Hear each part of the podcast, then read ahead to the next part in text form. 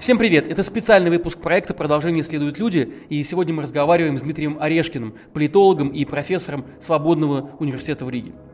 Продолжение следует – это независимые медиа, которые выходят благодаря вашей поддержке. Донатить нам вы можете на сервисах Patreon, Boosty или с помощью криптокошелька. Все ссылки вы найдете под этим видео.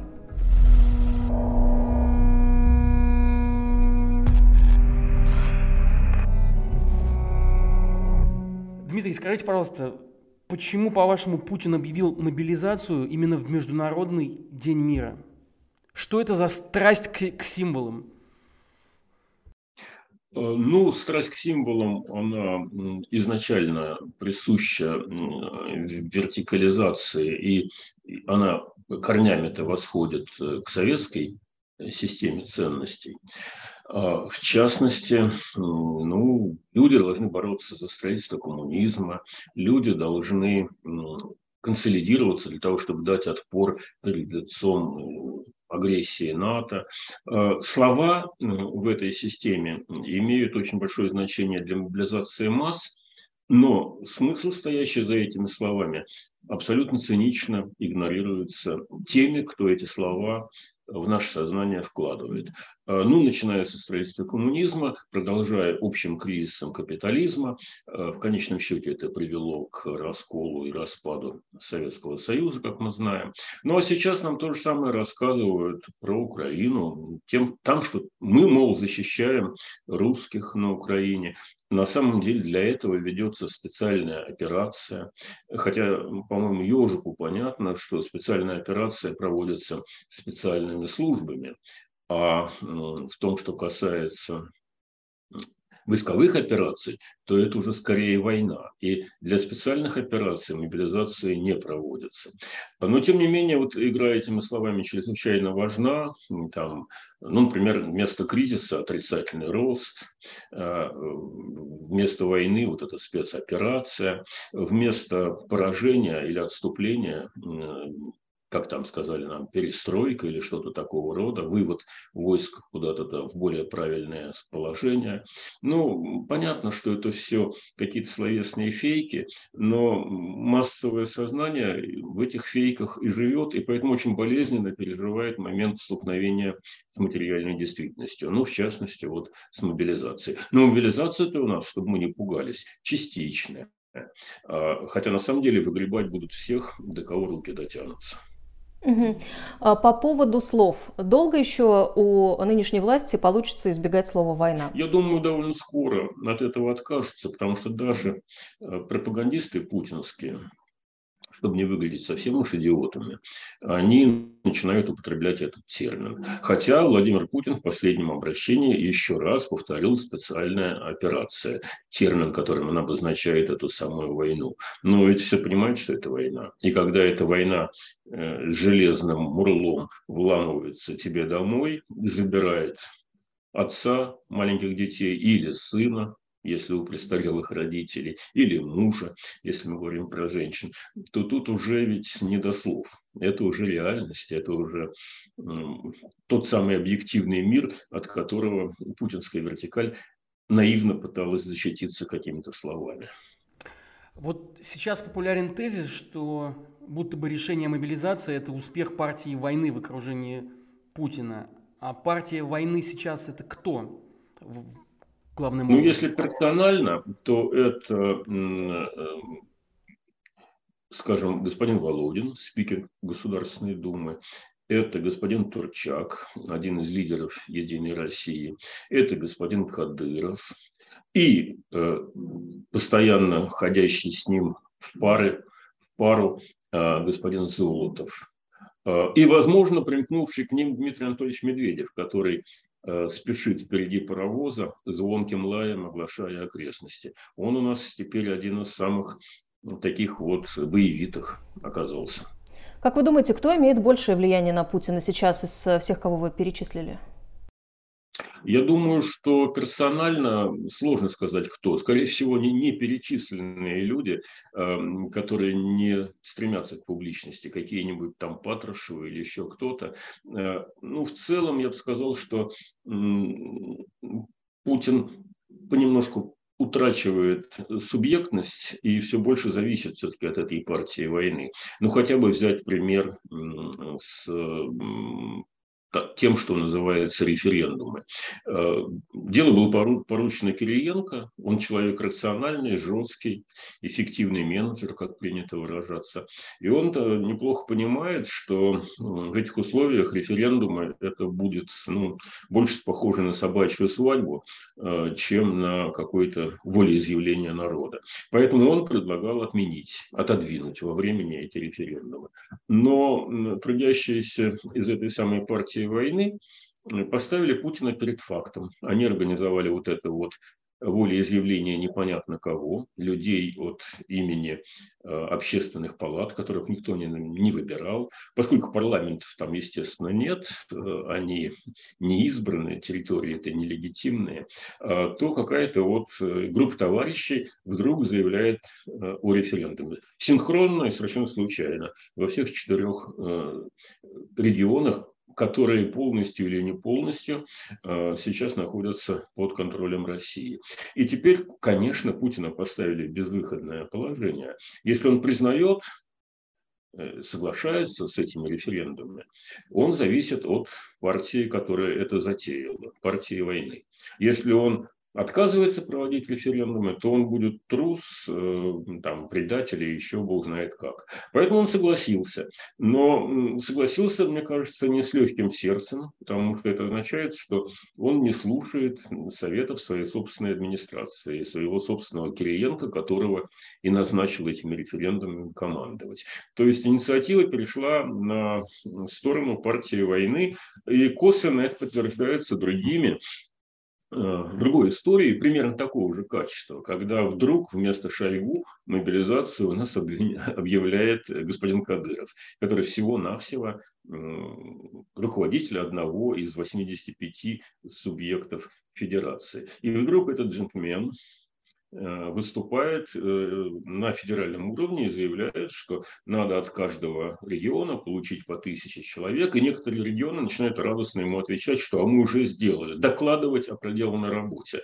Э, это совершенно немыслимое нарушение вертикальных понятий. Все-таки, как ни крути, мобилизация – это ответственность Министерства обороны и, соответственно, господина Шойгу. А коль скоро на его административной поляне пасется господин Кадыров, это значит, что Шойгу теряет свою влиятельность. Поэтому Путин, целую ночь проведя, наверное, в тяжелых переговорах с разными ключевыми фигурами, нашел какую-то вот такую компромиссную позицию, когда да, референдумы проводим, да, мобилизацию проводим, но частично, чтобы народ не слишком нервничал, и объявляет об этой мобилизации не господин Кадыров, а все-таки господин Шойгу. То есть в некотором смысле Путин сохранил а, своих людей, а не только тех, которые ему навязывала эта партия войны. Дмитрий, а вот вы упомянули джентльмена, значит, Кадырова, а есть ведь еще один джентльмен, Пригожин, который тоже ездил по колониям на вертолете и вербовал, рекрутировал там заключенных. И... Я вас живыми забираю но не всегда живыми возвращают.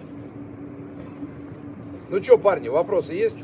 И вот есть версия, хотел бы узнать, как вы к ней относитесь, что, в общем-то, история с мобилизацией – это продавленный Шойгу, на самом деле, ответ на вот это вот как бы на сползание собственного влияния, когда даже Пригожин, не Кадыров, а Пригожин, человек, в общем, с бандитствующей репутацией, пытается, пытается отъесть его, его, его власть. Ну, я не знаю, за кого играет Пригожин, в какой партии он состоит. А, я думаю, что он непосредственно имеет э, выход на Путина, и, наверное, он отстаивает свои собственные интересы и в некотором смысле выступает третьим э, игроком на поле мобилизации. А, Путину уже совершенно не до грибов, ему лишь бы кто-то там воевал, э, и даже если Пригожин туда в эту военную операцию может сунуть 5 тысяч уголовников, э, то, наверное, для Пригожина с его представлениями о статусе, это хорошо. Путин считает его эффективным организатором. А, плевать на то, что это все абсолютно незаконно. Кто такой Пригожин и вообще что он делает э, в территориях, опять же, подответственных в силу, а не какому-то там господину Пригожину. Как он может людей э, с уголовным прошлым вызволить, кто решил или разрешил вручить им оружие.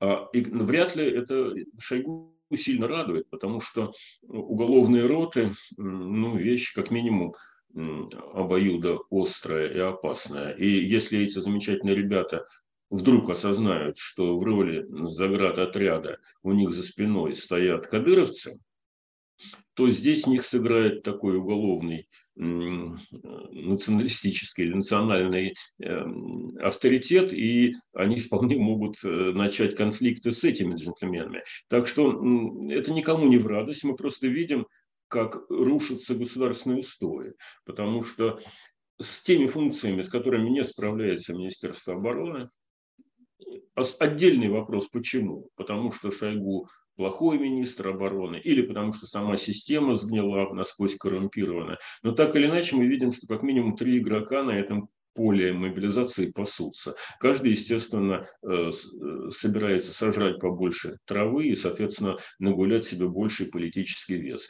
Кадырова, как я понимаю, немножко отодвинули. А Пригожин по-прежнему в фокусе внимания, и его отборные отряды, пальцы веером, сопли пузырем идут защищать русский мир э, в качестве вот такого вот э, передового отряда носителей высокой русской культуры. Угу. Дмитрий, вы как-то так сказали, что Путин был вынужден, как будто бы он загнан в тупик. И вообще весь этот тезис о влиянии партии войны как будто бы преуменьшает или смягчает роль самого Путина в принятии всех этих решений.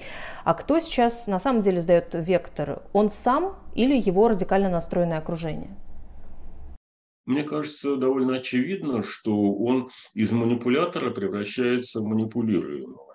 Коль скоро мы с вами говорим про партию войны и про то, что Путин вынужден принять ее условия, ну, каким-то образом их смягчив и там, сохранив видимость баланса, уже сам по себе этот подход означает, что Путин, конечно, теряет политическую субъектность. Более того, вот та вертикаль, которую он там 20 лет любовно выстраивал, оказывается в конкретном практическом деле, которое называется война, недостаточно эффективная. То есть вот эм, российская государственность, как российская система взаимоотношений э, различных эм, ключевых персон, дает сбой.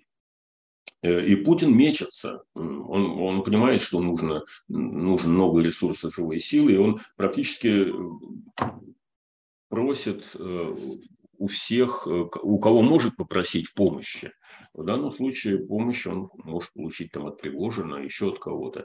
А если ему кто-то другой предложит, э, там какой-нибудь олигарх, была же идея олигархов заставить провести мобилизацию, что вообще безумие полное. Но э, в любом случае, мне кажется, понятно, что э, хваленая вертикаль в руках Путина гнется и скрипит, как мачта, и хорошо, если вообще еще не сломалась. А, и приходится так на ходу, на коленках латать эти самые дыры, из чего придется. Я тебя слепила из того, что было. Ну, из уголовников и так далее. Да. Дмитрий, а если кто-то сейчас в Кремле с альтернативной точкой зрения, кто не поддерживает войну и мобилизацию, и могут ли они остановить это, эти процессы? Где та самая партия мира? Да ее нету. Ее, ее Путин уничтожил еще до начала э, войны. Потому что если бы у нее, она действительно существовала, если бы у нее был голос, э, то, я думаю, такой глупости, как э, вторжение в Украину, она бы не допустила. Мне казалось совершенно очевидным, что это приведет к катастрофе. Причем, прежде всего, к катастрофе путинского режима. А, раз он это решение принял, значит, не нашлось никого, кто, неважно, принадлежал бы он к партии мира или к партии рациональных людей, не нашлось никого, кто мог Путина остановить. Хотя э, были люди, причем из того же самого патриотического лагеря, э, начиная от генерала Ивашова и кончая Константином Затулиным, которые думали, что это ошибочное решение. Э, причем это, так скажем, люди военные, ну, военно-милитаристского склада, ну, или просто военные, или вот такого турбопатриотического склада мышления, я имею в виду Затулина, но у них какие-то все-таки остатки рационального мышления сохранялись. А, их смахнули как пыль со стола, точно так же, как 10 лет назад а, или там 7 лет назад смахнули так называемую э, либеральную оппозицию. Тогда, если помните, все говорили о том, что основной баланс между силовиками и системными либералами. Сейчас системные либералы никакого веса не имеют. Сейчас есть две партии войны, просто одна оглашенная совершенно, вот э, любыми средствами вперед, э, заград отряда с пулеметами сзади, и э, вперед за Сталина, победа будет за нами. А вторая, ну, более или менее вменяемая. К ней я отношу, например, администрацию президента, того же самого Кириенко и того же самого Вайна. Они понимают, что война ведь это не просто беготня с автоматами. Они понимают, что это прежде всего экономика. Это демографические проблемы. Нужно где-то этих людей брать. Это обучение, это производство, это деньги.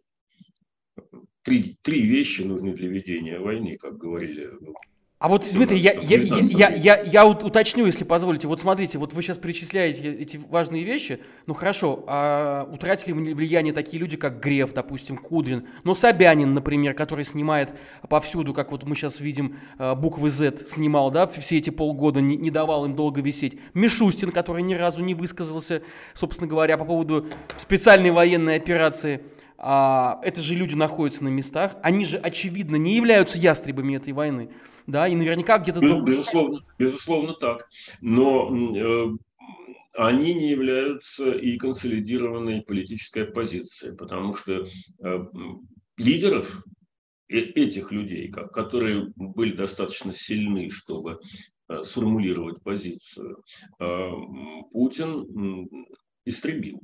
Э, свел на нет.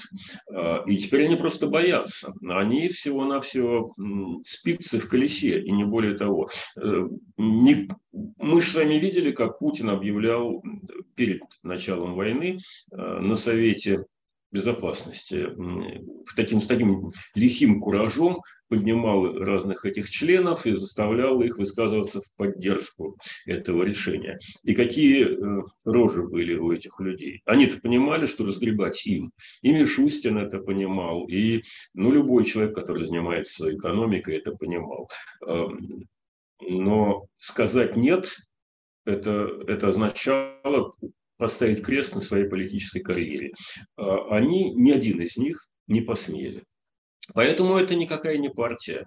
Поэтому это разрозненные, испуганные люди, которые ну, стараются исходя из своих соображений о верности флагу или верности президенту, или, может быть, даже соображения о пользе России, они пытаются на своих местах минимизировать те ужасные последствия, которые вызвало решение Путина. Ну, Эльвира Набиулина пытается как-то стабилизировать валюту. И, в общем, она неплохо с этим справляется, но недолго музыка играла, и э, я думаю, что к концу года, хочешь не хочешь, а, курс э, рубля будет проваливаться, потому что придется эти рубли печатать. И Мишустин тоже, он как-то командует этой самой экономикой, которая на глазах рассыпается. Ну, не надо большого ума, чтобы представить, что Мишустин совершенно не рад этой мобилизации, потому что экономика и так килем по дну шаркает, а здесь еще тысячи, десятки тысяч, если не сотни тысяч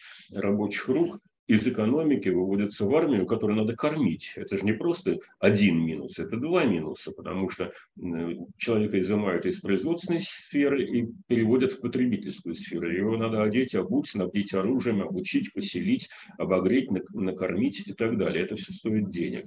А деньги пусть рожает Мишустин. Это его задача. Поэтому все эти джентльмены, которых вы перечислили, они в легком ужасе.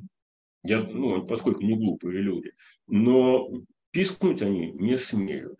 А потом они же будут и виноваты, потому что окажется, что денег нет, казна пуста, э, воевать нечем, э, и им предъявят претензии. Точно так же, как предъявят Шойгу. Я вовсе не фанат Шойгу. Но просто вот та модель, которую построил Путин, э, которую построил Путин, она лучше воевать в принципе не может. Потому что эта модель, ну, в лучшем случае середины 20 века, если не более ранних времен. Э, вы, Украинцы могут воевать, потому что у них за спиной хорошее оружие, американское, немецкое, французское, британское. У них за спиной квалифицированные офицеры, которые готовили к современной войне, которые умеют планировать операции. У них за спиной современная разведка. А всего этого у Владимира Владимировича Путина нет. Есть только раздутые по телевизору пузыри, там типа нашего ГЛОНАССа, который ничем не хуже американской системе GPS, э, типа ракет, которые летают со скоростью там, 27 э, махов или сколько там еще, и поражают любые цели, могут э, неограниченное количество времени летать э, где-то там в стратосфере. Вот все эти телевизионные сказки, когда сталкиваются с реальностью, обнаруживается, что это все ну, тот самый режим господина Ким Чен Ына, который раз в полгода уничтожает Соединенные Штаты в море огня по телевизору. Так проблема в том, что война – это то самое испытание на практике, к которому это пафосная, раздутая словами модель, ну, никак, никаким образом не приспособлена. И здесь не важно, поставь ты на место Шойгу, Кадырова или Пригожина и кого угодно еще. Э, просто сама по себе система гнилая. Она не умеет ничего делать, кроме как рассказывать сказки обывателю по телевизору. А, да, Дмитрий, а, но может быть тогда вся надежда как раз вот на этих хозяйственников, которых вы сейчас тоже перечислили, и которые, как вы сказали, боятся, но, кстати, вот э, снятие букв Z с коммунальной техники, это Разве Собянин боится? Наверное, человек, который боится, вряд ли стал бы это делать. И вот молчание сейчас в этой ситуации, когда э, нужно открыто заявлять о своей власти, требует, чтобы э, элита заявляла о своей позиции. Э, молчание это тоже довольно красноречивое и Мишустина, и Собянина. Ну, это красноречиво для тех, кто готов слушать это молчание. Путин не готов. Он уже сам себя поставил в такую позицию, когда ему надо изображать победу. Хоть тресни, а изобрази. А, поэтому, как вы говорите, надежда на тех, кто. У меня этой надежды нет. Потому что те, кто физически существуют, но политического ресурса и рычагов влияния на ситуацию у них нет. Собянин, может быть, э, не бежит впереди паровоза, как это делает Медведев, но он все равно обязан, вынужден встраиваться в эту модель. Он собирает эти какие-то там московские полки и отчитывается об их э, организации перед Путиным. Он пытается объехать эту ситуацию на кривой козе в Сахаровском центре для мигрантов. Не путать, пожалуйста, с, Сахар, с центром имени академика Сахарова. А, проводится мобилизация. При этом Собянин там обещает людям из солнечной э, Киргизии, Туркмении, Узбекистана, Казахстана э, Таджикистана, которые раньше работали на стройках, теперь он им обещает э, ускоренное получение российского гражданства, если они повоюют. Это дико напоминает советскую модель, когда э, так называемых лимитчиков э, приглашали из провинции поработать в Москву не столько за деньги, потому что деньги тогда мало кого интересовали, они были деревянные. Сколько за московскую прописку? И вот люди пять лет там пахали на заводе или на троллейбусе водителем, или на автобусе, жили в общагах в надежде получить всего-навсего штамп в паспорте, который назывался «Московская прописка». Вот и Собянин примерно так же мотивирует людей из нероссийского гражданства э, приманивая их вот этим легальным статусом, а требует при этом, чтобы э, они повоевали. Я хочу сказать, что он прекрасно понимает, э, что это тупиковая модель. Но он также прекрасно понимает, что он, если выступит против, то ему надо идти по стопам Чубайса, уезжать в Стамбул или еще куда-то, и потом, возможно, заболеть Э, какой-то, может быть, даже и смертельно опасной болезни. Чубайс, Чубайс отделался, а, ну, скрипальской болезнью, скажем так. А Собянин, может, и нет. Да и может ли он, э, который всю жизнь посвятил политической карьере, вот сейчас поставить крест на ней и бежать? Нет. Поэтому он встраивается, поэтому он молчит. И, отвечая на ваш вопрос, у меня нет надежды на то, что они могут поменять ситуацию. Более того, у меня нет надежды на то, что страна по имени Россия вот из этого путинского морока сможет выбраться более или менее достойно и благополучно. Боюсь, что нет. Вот, кстати, по этому поводу хотел спросить, что единственная возможность, есть такое соображение, единственная возможность для мобилизации сработать и действительно дать какие-то плоды этой войне путинской, это только в том случае, если она будет превращена в народно-освободительную войну. Иначе все накроется медным тазом через считанные месяцы. Согласны ли вы с таким соображением? И можно ли превратить да, э, эту вот э, войну не русских, в смысле, э, эту войну, которая не нужна россиянам, русским людям, в народно-освободительную борьбу? Павел, я боюсь, что это у нас с вами в мозгах э, бродят какие-то туманные отблески э, советской системы образования. Владимир Ильич Ленин говорит, говорил, превратить войну империалистическую в войну гражданскую. Это все было хорошо, когда э, страну распирало от избыточных демографических ресурсов когда э, темпы роста до, до военной, до Первой мировой войны были 10% в год. И за 10 лет э, население городов увеличивалось на треть. Вот тогда уж понаехали, так понаехали потому что было огромное количество растущего населения, людям нужна была работа, и э, это был кризис роста, с которым государь-император не справился. Но тогда ресурса для гражданской войны, для революции, вот такого плохо квалифицированного, молодого, поддающегося на дешевую марксистскую пропаганду, живущего в диких условиях в пригородах, потерявших свою культурную идентичность в селе, но еще не научившихся жить в городе, вот эта революция предместья, вот этих людей было пруд пруди. Э, и пропаганду, которую промеж ними проводили вот эти марксисты, э, вызывала там очень живой отклик, потому что она соответствовала их сельским представлениям о справедливости. Э, они жили в, ненавидящем, в ненавидящем их и в ненавидимом их городе, точнее в городских предместьях, и в голове у них жили воспоминания о светлом прошлом, шариковские такие, когда взять все и поделить.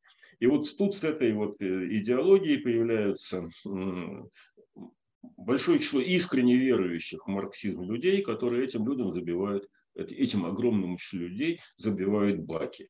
А, и их можно было поднять. И на фоне раскола в элитах, на фоне очевидно неэффективного, нелюбимого, потерявшего популярность государя-императора, это можно было сделать. А сейчас я просто не вижу этих самых толп людей для того, чтобы начать какую-то народно-освободительную войну. У нас в прошлом году нас стало на 1 миллион меньше из-за ковида, из-за демографических процедур. Сегодня нас стало еще на полмиллиона меньше, потому что с начала этой спецоперации полмиллиона сограждан дали тягу э, в более благополучные территории. А если, ну вы наверняка видели столпотворение в этих аэропортах, значит еще огромное количество мужиков такого активного возраста до 35 лет э, кинулись в крестовый поход ведомые общим духовным подъемом из Москвы в Стамбул. Э, билеты, потому что ну, туда можно получить без визы.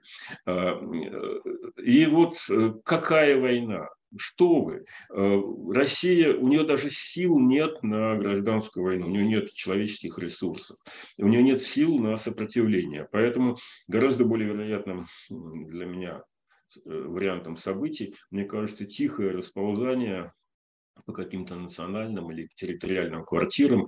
А, их, и это лучший вариант.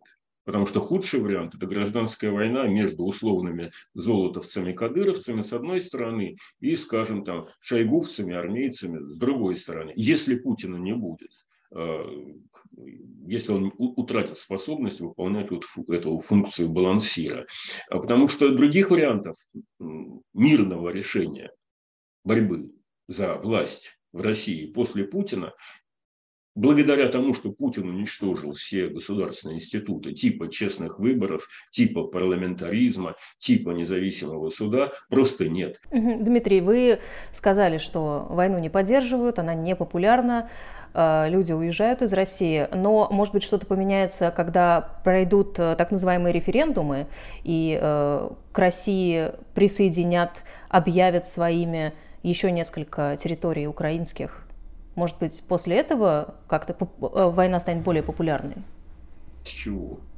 Ну, эти земли надо будет защищать, русский мир надо будет защищать, русских людей, живущих а, на этих ну, территориях.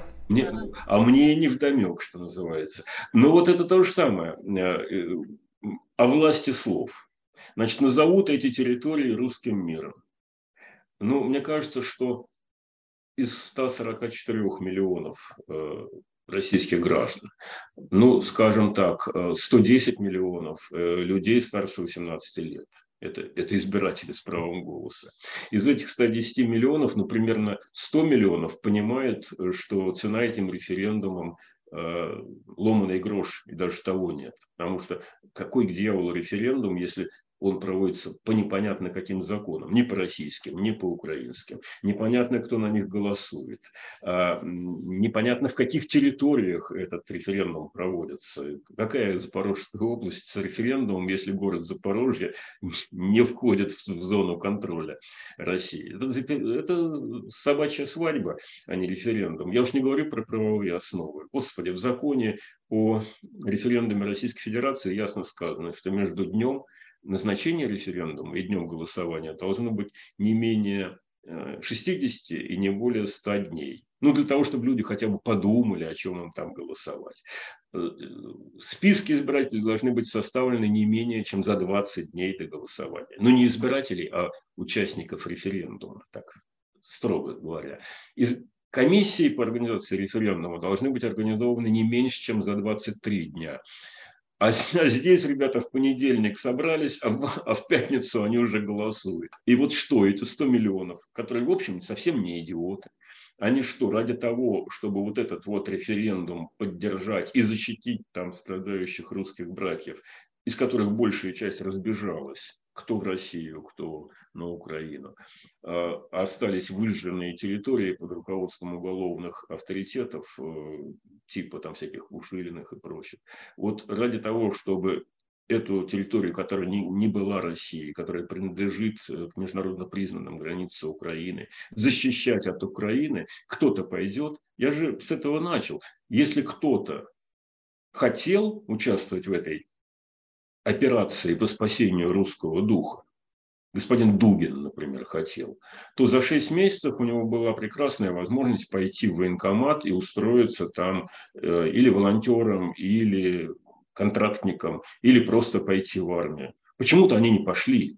И почему-то теперь э, Путин и вообще вся вертикаль власти вынужден насильственно сгонять этих людей на пункты призыва. А они вместо того, чтобы, значит, стройными рядами, плечом к плечу, э, чеканя шаг, двигаться в эти самые военкоматы, э, двигаются в аэропорты.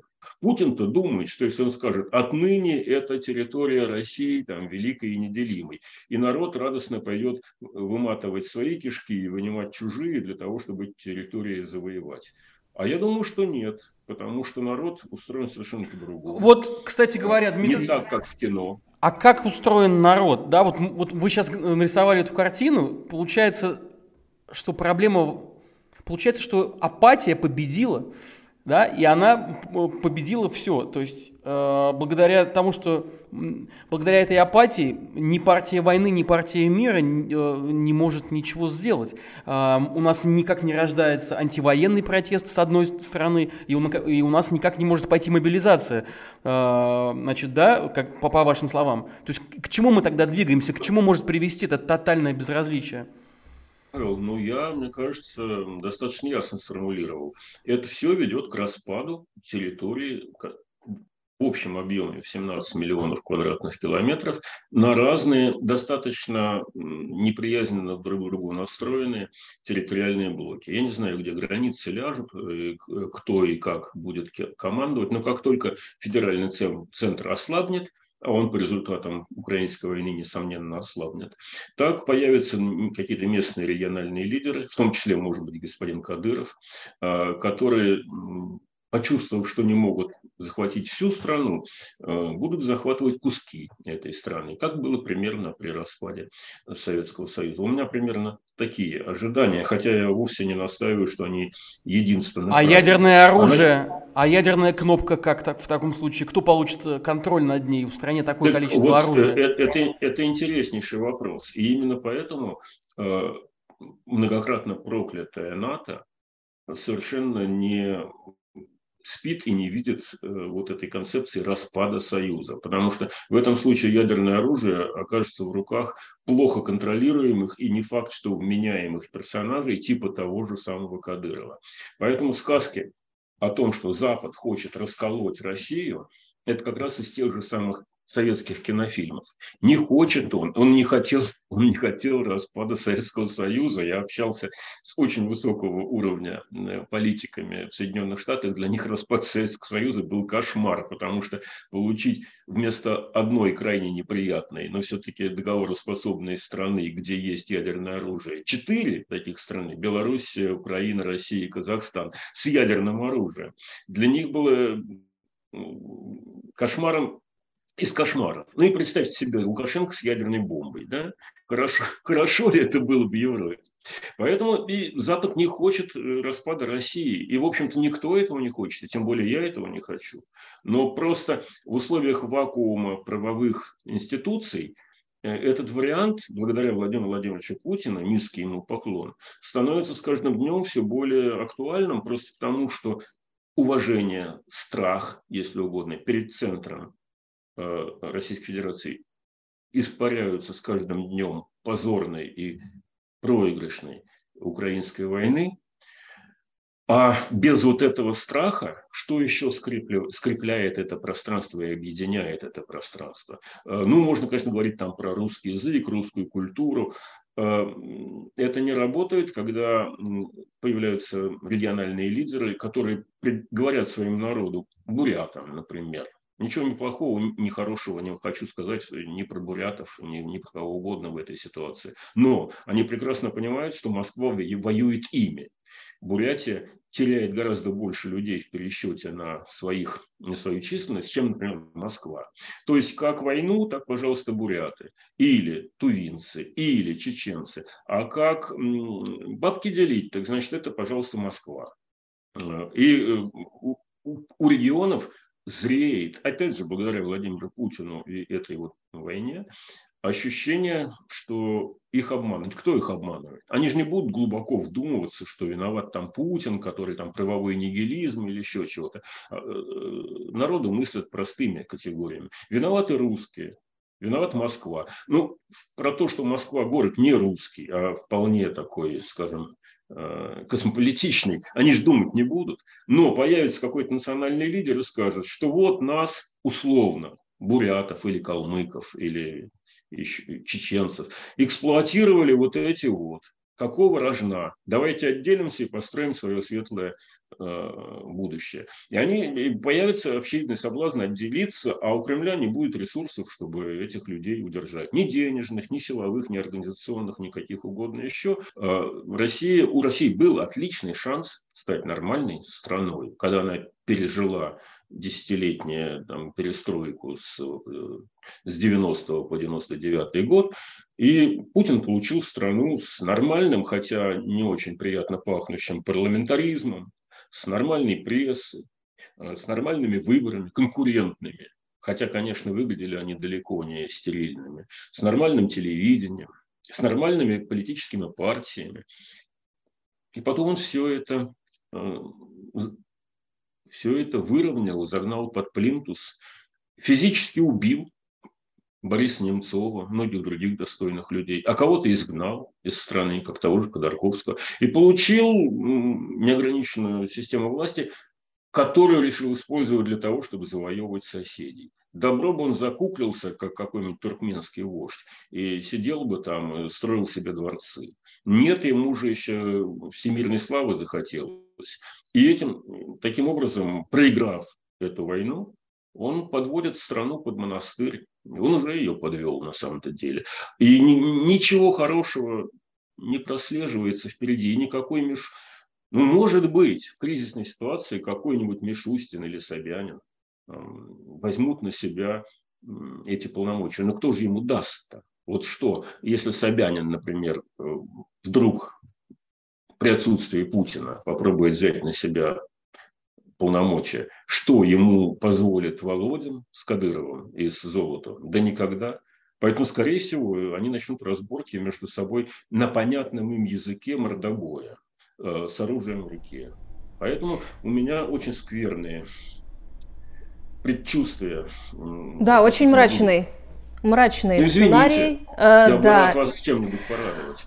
Но просто э, в России так все бывало непредсказуемо, и страна переживала и тиранов, и революции, и самые неожиданные вещи случались. Э, например, я слышала от многих э, знакомых моих родителей, что никто не ожидал, что Советский Союз рухнет в конце 80-х, да, и э, это было тоже такое общество закостеневшее и не слишком активное.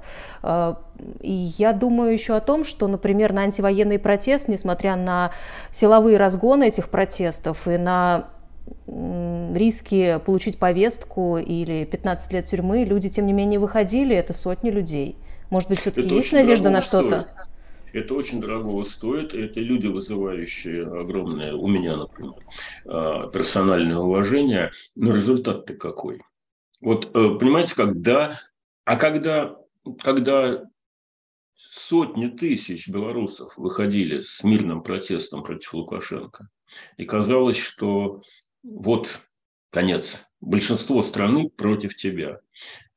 А силовики на стороне Лукашенко. И этого хватило. И он сохранил власть. И Лукашенко сделал из Белоруссии ну, вариант Туркмении. А, и после Лукашенко из Белоруссии будет крайне плохо, так мне кажется. Хотя ну, она-то еще может перейти в Евро, Европу, если удастся европейцам ее занять, если они захотят это делать. Но я хочу сказать, что уличные протесты работают, когда работает раскол элит. Преступления перед своей страной и Путина, и Лукашенко, и Берды, Гурбангулы, и Берды Мухамедова заключается в том, что ради своей власти они уничтожают альтернативы. Любой авторитарный и тем более тоталитарный лидер не допускает существования людей с альтернативной повесткой дня. Он их уничтожает. И получается так, что он единственный носитель истины, потому что альтернативной истины нет. А когда он с этой вот, как единорог, с этой своей истиной на роге упирается лбом в бетонную стенку, оказывается, что альтернативы нет. И когда он свою голову разбивает об эту бетонную стенку, альтернативы-то нет, они все уничтожены. Но ведь политики и оппозиция должна опираться в том числе и на активных граждан. А я все-таки хочу вернуться, к, собственно, к своему вопросу. Как победить вот эту вот апатию, которая заразила на самом деле всех? И мне кажется, это случилось еще до Путина на самом деле. Как преодолеть это безразличие? А, Павел, я бы сказал, что это, апатия – это не совсем э, адекватный термин. Это глубоко в течение последних там, трех-пяти поколений воспитанное презрение к государственным институтам. Эти люди не апатичны. Когда дело касается их личного интереса, они своего не упустят. Будь здоров. Они, вот, когда дело дошло до призыва, да, бабушки разбили свои там копилки, достали из забожницы какие-то там э, доллары и дали любимому внучку, чтобы он купил билет до этого чертова Стамбула. Это, это нормальная реакция, потому что вот системные, семейные ценности эта система разбить еще не успела. И отец поможет сыну, там, мама защитит как-то, бабка, детки, э, внучка за жучку и так далее. Это микросистема еще жива, хотя ее большевики хотели уничтожить, потому что мать моя родина, я большевик, не удалось. А вот уважение к государству и государственным институтам которое начало появляться к концу 90-х годов, потому что был, был стимул голосовать за кого-то, э, он мог пройти в Думу, а там он мог проводить какую-то политику, правильную или неправильную, бог с ней, неважно. Э, но это было основано на растущем уважении государственным институтам. Путин все это уничтожил и уничтожил, подменил доверие к государственным институтам доверием к себе. И то, что вы называете апатией, на самом деле есть презрение вот к этим институтам, что кто-то верит в результаты выборов, которые рисует Александра Панфилова, которая была очень неплохой, очень честной и искренней, Э, женщина еще 10-15 лет назад. Она встроилась в путинскую модель, и теперь мы видим совершенно другую Панфилову с буковкой Z на лацкане своего пиджачка. И без слез не взглянешь. И это, в общем, вот символ той самой России, с которой мы с вами прощаемся. Она была нормальная страна, почти нормальная. У нее были не хуже, чем Украина, не хуже, чем Польша, Чехия. Могла стать нормальной, цивилизованной страной. Но замечательная корпорация под названием ЧК выдвинула своего человека, который восстановил правила игры, характерные для корпорации под названием ЧК. И мы получили то, что получили. И теперь нас можно, конечно, обвинять в том, что мы вот такие вот пассивные. Мне кажется, нас развели, нас обманули. Ну, это же ничего удивительного в этом нет. И, и Гитлер обманул немцев, и Муссолини обманул э, итальянцев, и они с восторгом за ним шли. Э, это не, дело не в народе, дело все-таки в устройстве политических элит. Элиты позволили Владимиру Владимировичу Путину стать Владимиром Владимировичем Путиным. Потому что начинал-то он вполне ведь с такой нормальной программой, и если бы он ушел после первых двух президентских сроков, я думаю, он бы остался одним из наиболее скажем так, эффективных политических лидеров 21 э, века в памяти народа. Но у него не хватило сил уйти, а у элит не хватило сил заставить его уйти, соблюдая правила Конституции.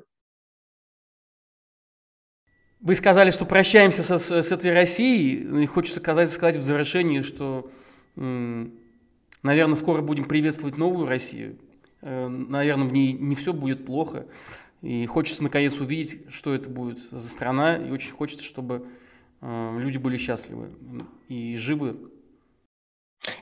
Главное, живы. Сейчас счастливы это уже вторично. Счастливы, потому что живы. Это, этого не хватает. Можно быть живым, но несчастным, но прежде всего надо быть живым. Так что всем счастья, здоровья и главное выжить. Спасибо.